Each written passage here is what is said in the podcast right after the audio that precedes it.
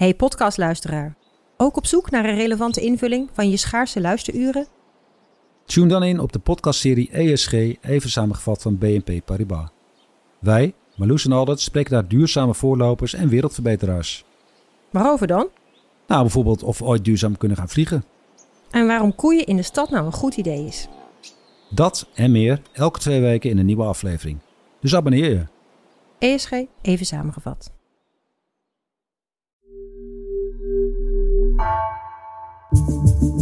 Vanaf de redactie van NRC het verhaal van vandaag. Mijn naam is Egbert Kalsen.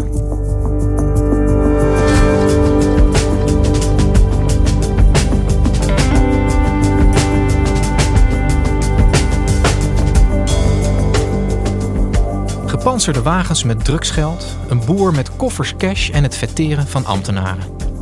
Jarenlang konden klanten van de Rabobank ongestoord hun gang gaan.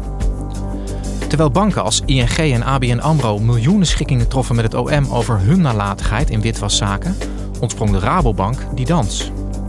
Ten onrechte ontdekte economieredacteur Stefan Vermeulen. Hoe konden de problemen bij de Rabobank zo lang onder de radar blijven?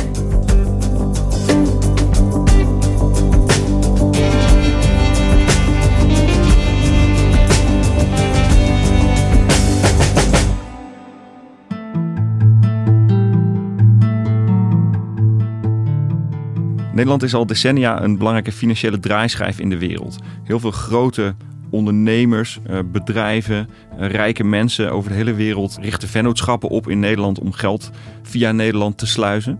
Denk maar even aan alle Russische oligarchen die we de laatste tijd in het nieuws hebben gezien, waarvan er heel veel hun hoofdkantoor op papier in Nederland zetten. Dat geld gaat natuurlijk ook via bankrekeningen van Nederlandse banken, zoals ING, ABN AMRO, Rabobank. En jarenlang was er te weinig zicht op of dat geld wel oké was. Of daar niet die rekeningen werden gebruikt om uh, drugsgeld wit te wassen. Of criminele vermogens via Nederland uh, naar een uh, ver buitenland te parkeren. En de overheid wilde dat aanpakken de afgelopen jaren. Of wil dat nog steeds aanpakken natuurlijk. Heeft ook de wet verscherpt. En is ook kritischer geworden op die Nederlandse banken over hun rol hierin. ING heeft in september 2018 een schikking getroffen met het Openbaar Ministerie. Criminelen konden jarenlang honderden miljoenen euro's witwassen via bankrekeningen van ING. De bank heeft voor 775 miljoen euro geschikt met het Openbaar Ministerie.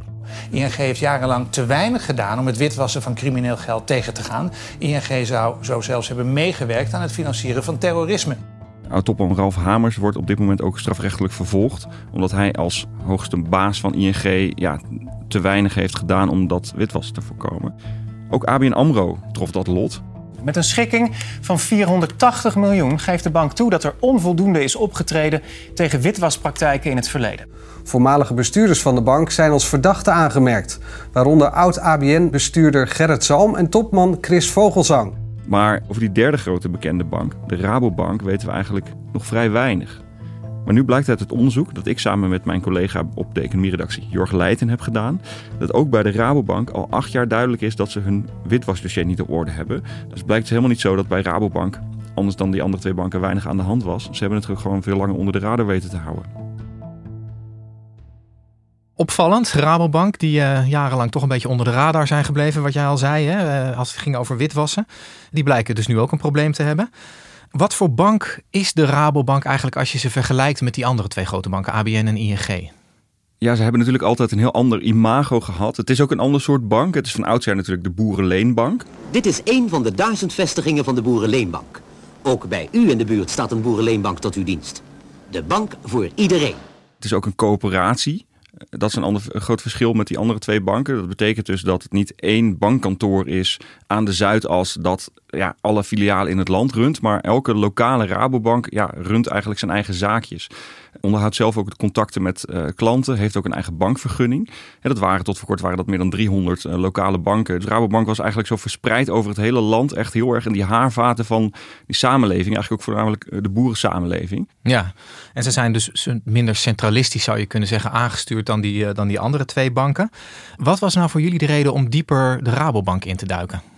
Dat had ermee te maken dat de topman van Rabobank, Wiebe Draaier, in februari bij de presentatie van de jaarcijfers uh, heel erg benadrukte hoezeer Rabobank weer extra inspanningen gaat doen ja, om witwassen te voorkomen. Er werden opnieuw honderden miljoenen uitgetrokken om te investeren in een afdeling met analisten die klanten hun achtergrond checken, die transacties monitoren.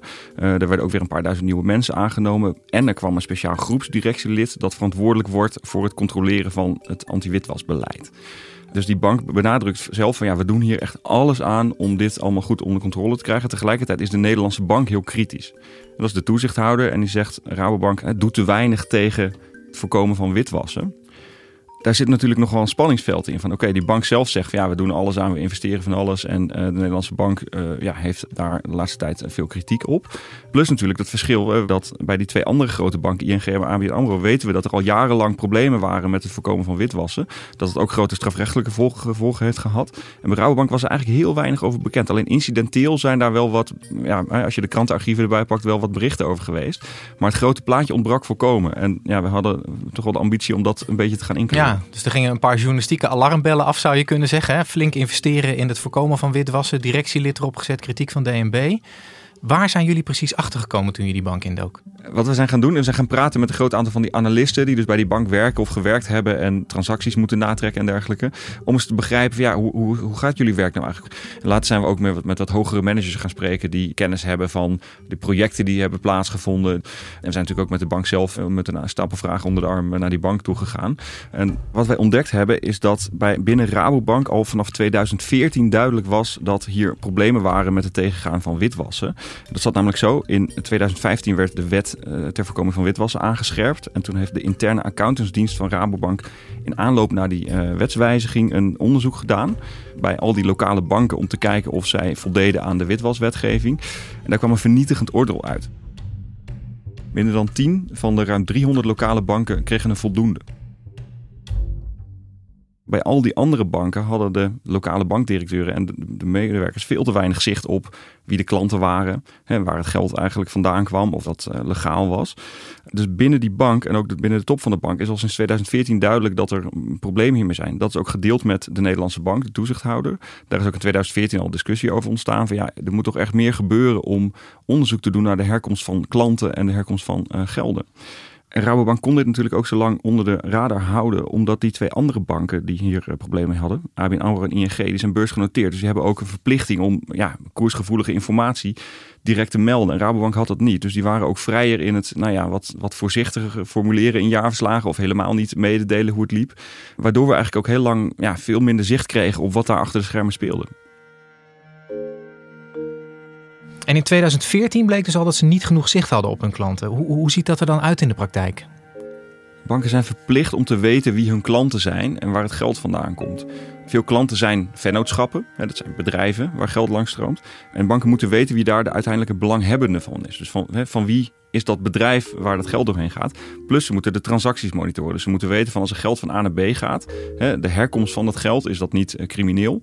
En waar gaat het heen? Dus dat is, zijn twee dingen waar de banken echt verplicht zijn om te weten wat er binnen hun systemen gebeurt. En daar schoot Rabobank echt tekort. We spraken met een bankier uit het oosten van het land en die zei van ja, als er bij ons een boer uit Duitsland met eh, drie ton aan cash kwam binnenwandelen. En dan kreeg de bankier die hem binnenhaalde een schouderklopje. Uh, en een bonus aan het einde van het jaar. Want ja, die bank die ging daar weer geld aan verdienen. Maar niemand vroeg van ja, waar komt dat geld vandaan? En hoe weet een bank in het geval van zo'n uh, zo'n zo'n Duitse boer bijvoorbeeld... of er nou wel of niet wordt witgewassen? Waar kan je dat aan aflezen als bank? Ja, dat zijn eigenlijk signalen in het klantgedrag die zo'n bank dan analyseert. Dat gaat ook via IT-systemen en daar moeten dan mensen naar kijken. Maar er zijn ook automatische red flags die dan omhoog kunnen, kunnen, kunnen opkomen. En dat is dus inderdaad een, uh, iemand die ineens heel veel rekeningen opent. Iemand die ineens met al die rekeningen op verschillende plekken gaat, eh, gaat pinnen en geld gaat opnemen. Iemand die heel veel contant geld komt binnendragen ineens. Iemand die heel veel zaken gaat doen met een bepaald land. Zo zijn er allerlei signalen die je dus in een systeem kunt zetten. En een voorbeeld is bijvoorbeeld een, iemand die uh, een huis heeft jarenlang en vervolgens ineens 25 pandjes blijkt te bezitten. Dan moet zo'n bank van weten van oké, hoe komt hij eraan? Hoe komt hij aan het geld om dat te betalen? En die bank moet dat allemaal onderzoeken. En dit was dus iets wat bij Rabobank niet in beeld was. En voor honderdduizenden klanten niet genoeg in beeld was, uh, vond de Nederlandse bank al jarenlang. Ja, en jij zegt niet in beeld was. Uh, al die mensen, ook die met dat veranderende financiële gedrag, vat ik dan maar even samen, daar gingen geen rode vlaggetjes op af. Ja, wat daarmee te maken heeft, is dat banken klanten in een bepaalde risicocategorie zetten. En dus je kunt een laag risico hebben. Dat zijn, uh, ja, als je gewoon een accountant bent ergens en je hebt een vast salaris en je doet verder niet of geks, nou dan zit je in een laag risico. Als jij een internationale onderneming bent met zaken in het Midden-Oosten of in Rusland, dan moet je bij zo'n bank in een hoog risico risicoprofiel zitten. Wat was er nou bij Rabobank aan de hand? Heel veel klanten, honderdduizenden klanten, zaten in een laag risicoprofiel. Waarbij het de vraag was of dat wel terecht was. En waar DNB ook eigenlijk twijfels over had. Dat waren klanten die nooit een moeilijke vraag van die bank kregen. Die moesten natuurlijk als ze een nieuwe rekening openen even een formuliertje invullen. Maar daarvan zeggen mensen die wij spraken van ja, die formulieren, daar keek nooit iemand naar. Ja, dat was laag risico. Dus dat, daar kon van alles gebeuren. En die bank had geen zicht op wat al die mensen met hun uh, geld deden. En zo'n verhaal uh, van zo'n boer die met zo'n zak geld zo'n filiaal binnenkomt lopen. Zijn jullie nog meer van dat soort voorbeelden tegengekomen? Er is in 2015 één zaak naar buiten gekomen. Dat was een filiaal van de Rabobank in Californië, op de grens met Mexico.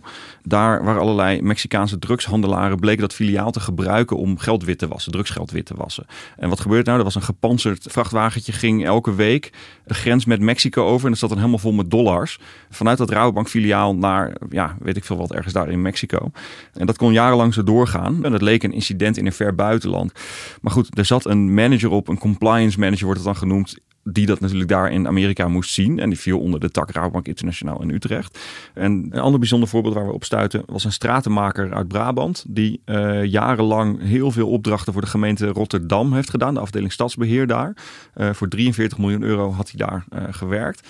En die bleek, of dat, daar lopen nu allemaal rechtszaken. Maar de verdenking is dat dit stratenmakersbedrijf een paar ambtenaren van de gemeente Rotterdam jarenlang heeft omgekocht. Die kochten Rolexen, dure racefietsen en zo. En die stuurde dan volgens een rekening naar dit Brabantse bedrijf. Er werden facturen opgehoogd met 10 tot 30 procent, waarin dan vervolgens een winst tussen die ambtenaren en die ondernemers werd verdeeld. En dat heeft Rabobank ook nooit doorgehad. Ja, hey, Stefan, maar zonder het nou helemaal uh, zeg maar weg te willen redeneren. Maar ik kan me voorstellen dat dat voor een bank ook best wel lastig is. Als je alleen maar bedrag X van rekening A naar B ziet gaan. En jij moet achteraf kunnen vertellen of dat kosher was, ja of nee. Dat is best een, best een pittige opgave, lijkt mij. Klopt. Er zal natuurlijk ook altijd van alles tussendoor glippen. Het voorbeeld dat we net noemden, dat is misschien als je het handig uh, aanpakt. Er zijn ook heel veel uh, experts die zeggen van ja, criminelen die echt, hè, kwaadwillenden, die, vinden altijd wel een manier om uh, de boel te omzeilen. En waar het om gaat is dat zo'n bank IT-systemen opstelt en dat noemen ze dan rules. Die mensen die daarbij betrokken zijn, die moeten dus op bepaalde signalen gaan zien waar het mis kan zijn. En als je dat slim aan elkaar koppelt, een soort van big data onderzoek moeten die banken uitvoeren. Ja, dan zie je dus ineens van hé, hey, er zijn bepaalde uh, patronen te zien in dat financiële gedrag van die klanten die kunnen duiden op dat er iets mis is. En dat is natuurlijk maar de eerste stap. Want vervolgens je moet een manier vinden om die patronen te herkennen. En daarna moet je natuurlijk bankmedewerkers erop zetten om te onderzoeken en om te beginnen die klanten te bellen van hé, hey, wat is hier aan de hand? Ben je aan het doen? Hoe kom je aan het geld? Ja, en dat vervolgens echt te onderzoeken. En als het niet deugt, of hè, de verdenking is dat het niet deugt, te melden bij de overheid in Nederland. De FIU is dat. Dat is de organisatie die uh, ontvangt uh, meldingen van mogelijk ongebruikelijke transacties. Ja, dus de bank heeft daar een taak in. En dat is zeker een ingewikkeld proces, maar het probleem probleem is dat de Nederlandse bank nu vindt dat Rabobank überhaupt te weinig deed om die geldstromen in de gaten te houden. Waardoor je zeker weet dat de kans groot is dat de dingen doorheen slippen. Je zou zeggen dat ook die afdelingen die dat allemaal moeten controleren er een belang bij hebben om zeg maar, zo goed mogelijk te controleren of de bank zich wel aan de regels houdt. Ik bedoel, als dat misgaat, dan ben je met z'n allen de klos natuurlijk. Ja, nou wat daar gespeeld heeft, is dat dit werk natuurlijk botst met de commerciële belangen. En dus wij uh, spraken veel mensen die in uh, de jaren vanaf 2014, 15, toen die wetgeving dus strenger werd, daar werkten. En die zeiden ook van ja, maar de cultuur was nog steeds. Ja, je krijgt toch een, een, bonus aan het eind van het jaar. Als je veel klanten hebt binnengehaald, als, je de winst hebt omhoog hebt helpen krikken. je krijgt niet een bonus als je al dat papierwerk heel netjes grondig hebt zitten doorwerken. en er was een afdeling met analisten die moesten controleren of transacties oké waren. En die dan ook naar de relatiemanagers toe moesten met zeggen van... hey, ga je klanten vragen van of dit wel klopt wat hij daar aan het doen is. En die relatiemanagers hadden daar vaak helemaal geen zin in. Ze zeiden van, ja, ik ken die klant al jaren. Die ga ik nu echt geen moeilijke vragen stellen. Ga ik niet allemaal, die, die mag gewoon een rekening openen. Of die mag gewoon deze transactie uitvoeren. Daar ga ik niet moeilijk over doen. Want straks loopt die weg naar een andere bank. Ja. Dus daar was een intern ook een spanning tussen die relatiemanagers en de analisten die uh, klantonderzoek deden. Ja, en die analisten die moesten de dealbreakers uithangen. Hè? Die, die ja. moesten zeg maar die anderen van hun, uh, van hun omzet afhouden. Exact. En we hebben veel van die analisten gesproken. En die zeiden ook van dat was dus heel moeilijk. Want die relatiemanagers, dat zijn de grote jongens binnen die bank. Hè. Dat zijn de jongens die het geld binnenhalen. Die het contact met de grote klanten onderhouden. En die analisten, dat zijn vaak jonge medewerkers. Nou, dat was toch heel moeilijk. Moet je sterk in je schoenen staan. Wil, je, wil het je lukken om zo iemand toch ja, ervan te overtuigen om mee te werken aan dat klantonderzoek? Inmiddels staat de Rabobank uh, onder verscherpt toezicht van, uh, van de Nederlandse bank. En uh, de topman die heeft aangekondigd dat er dus meer geïnvesteerd gaat worden in, in die controles. In hoeverre gaat dat helpen, denk je? Nou, Rabobank moet voor eind 2023 moeten al die klantdossiers op orde zijn. Dus dit probleem, wat dus zich jarenlang heeft opgehoopt, eigenlijk uh, moet nu echt uh, de wereld uitgeholpen worden. En daarom wordt er dus inderdaad ook zoveel geïnvesteerd. Alleen wat wij horen van mensen die daar tot zeer recent uh, misschien nog wat nog steeds bij betrokken zijn, die zeggen van ja, sinds wij die kritiek van DNB in afgelopen najaar kregen, of die aanwijzing van we moeten dit snel gaan, zijn die achterstanden die zijn nu as we speak aan het oplopen. er zijn nu meer dan 50.000 klantdossiers hebben ze achterstand, ook enkele duizenden transacties die ze nog moeten gaan checken. Wat natuurlijk helemaal moeilijk is, want dan moet je nagaan van een, een geldbedrag dat een half jaar geleden van A naar B ging. Moet je nog eens een keer gaan vragen van waar is dat, waar kwam het vandaan en zo. Dus, dus er worden heel veel mensen bijgehaald, maar die achterstanden die lopen alleen maar op. En wat het nog lastiger maakt, is dat die medewerkers vaak heel kort bij de bank werken. Want er is, omdat alle banken meer van dit soort personeel moeten inhuren om transacties te checken en klantenachtergronden te checken. Een soort van strijd, een, een jacht op personeel ontstaan. Dus al die jonge mensen, daar wordt ook voortdurend aan getrokken door allerlei recruiters. Die verdienen ook geld met het plaatsen van een uh, medewerker bij een andere bank. Dus wat die medewerkers vaak doen, die krijgen dan een aanbod van ja, hè, je werkt nu bij uh, ABN AMRO. Maar als je 300 euro meer wil hebben, dan moet je nu bij Rabobank komen werken. Ja, dat doen ze natuurlijk vaak, want het is min of meer hetzelfde werk en ze zijn niet per se gebonden aan een bank. Waardoor de mensen die er zitten eigenlijk een hoog, heel groot deel daarvan werkte dus heel kort en heeft dus helemaal nog niet zozeer die IT-systemen. Je moet ook een beetje doorhebben hoe dat allemaal werkt en zo. Dus ja, dat is een extra complicerende factor hierbij. Ja, dus het is maar helemaal de vraag of ze dat, of ze dat gaan halen voor, voor eind 2023. Eh, ING en ABN, je zei het aan het begin al, die hebben, die hebben allebei schikkingen getroffen toen uh, bij hun bleek dat ze te weinig deden aan het voorkomen van witwassen en fraude. Is er nou voor Rabo ook een risico dat zij zo'n traject met het Openbaar Ministerie ingaan en uiteindelijk ook een flinke boete en een schikking zullen moeten treffen? Nou, dat is nog de vraag of het OM op die manier hier ook naar gaat kijken. Uh, wat zeker is, is dat er een straftraject van de Nederlandse bank loopt. Dus los van het feit dat al die dossiers voor eind volgend jaar op orde moeten zijn, kijkt de Nederlandse bank ook naar het traject hiervoor, de jaren hiervoor, waarin er dus te weinig is gebeurd. En Rabobank heeft twee keer een kleine boete gehad. En uh, ja, hier lijkt de kans toch wel heel groot dat er nu echt een, flinkere boete ook vanuit de toezichthouder gaat uh, komen. Dat heet een punitief traject. En we hebben dat Rabobank natuurlijk gevraagd. En die zeggen zelf dat ze geen idee hebben waar het op uit gaat komen. Nou ja, en daarna dus een mogelijk uh, strafrechtelijk onderzoek. Uh, maar ja, dat is voor nu ook nog even koffie te kijken welke kant het uitgaat. Ja. En wie Draaier, de huidige baas van de Rabobank, die is sinds 2014 binnen. Die heeft aangekondigd in oktober uh, dit jaar af te treden als Rabo-topman. Loopt hij nou hetzelfde risico als Gerrit Salm en Ralf Hamers om ook als die al weg is toch nog dit dossier aan zijn broek te hebben hangen? Nou, een belangrijk verschil met die twee anderen is dat bij uh, die bank, ik heb ING, zijn heel veel hele grote uh, corruptiezaken naar boven gekomen die via die bank hebben plaatsgevonden waar die bank te weinig aan deed. Bij ABN AMRO weten we dat die bank jarenlang gewoon echt uh, nalatig was in het, op het witwasdossier. Bij Rabobank is het niet echt, we weten nu ook van oké, die bank heeft ook al jarenlang signalen gehad, heeft te weinig gedaan. Maar in hoeverre daar echt heel grote witwaszaken hebben gespeeld in de ogen van het OM of, of daar echt een hele grote ook, ja, bestuursverantwoordelijkheid wordt gezien door justitie, dat is op dit moment echt heel moeilijk te zeggen. Het is net iets anders dan bij die andere banken, maar aan de andere kant weten we ook, van, ja, hè, dat blijkt nu uit ons onderzoek, ook Rabobank heeft hier gewoon echt te weinig aan gedaan, jarenlang. Dankjewel voor je verhaal, Stefan. Graag gedaan.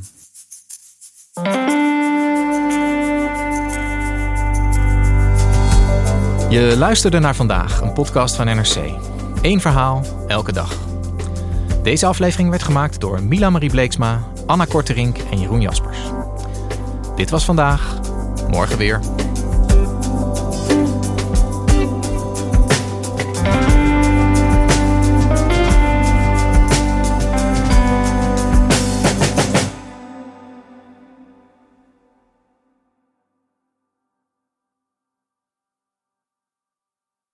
Technologie lijkt tegenwoordig het antwoord op iedere uitdaging. Bij PwC zien we dit anders. Als we de potentie van technologie willen benutten, kunnen we niet zonder een menselijk perspectief. Human-led, tech-powered noemen we dat. Ga naar pwc.nl.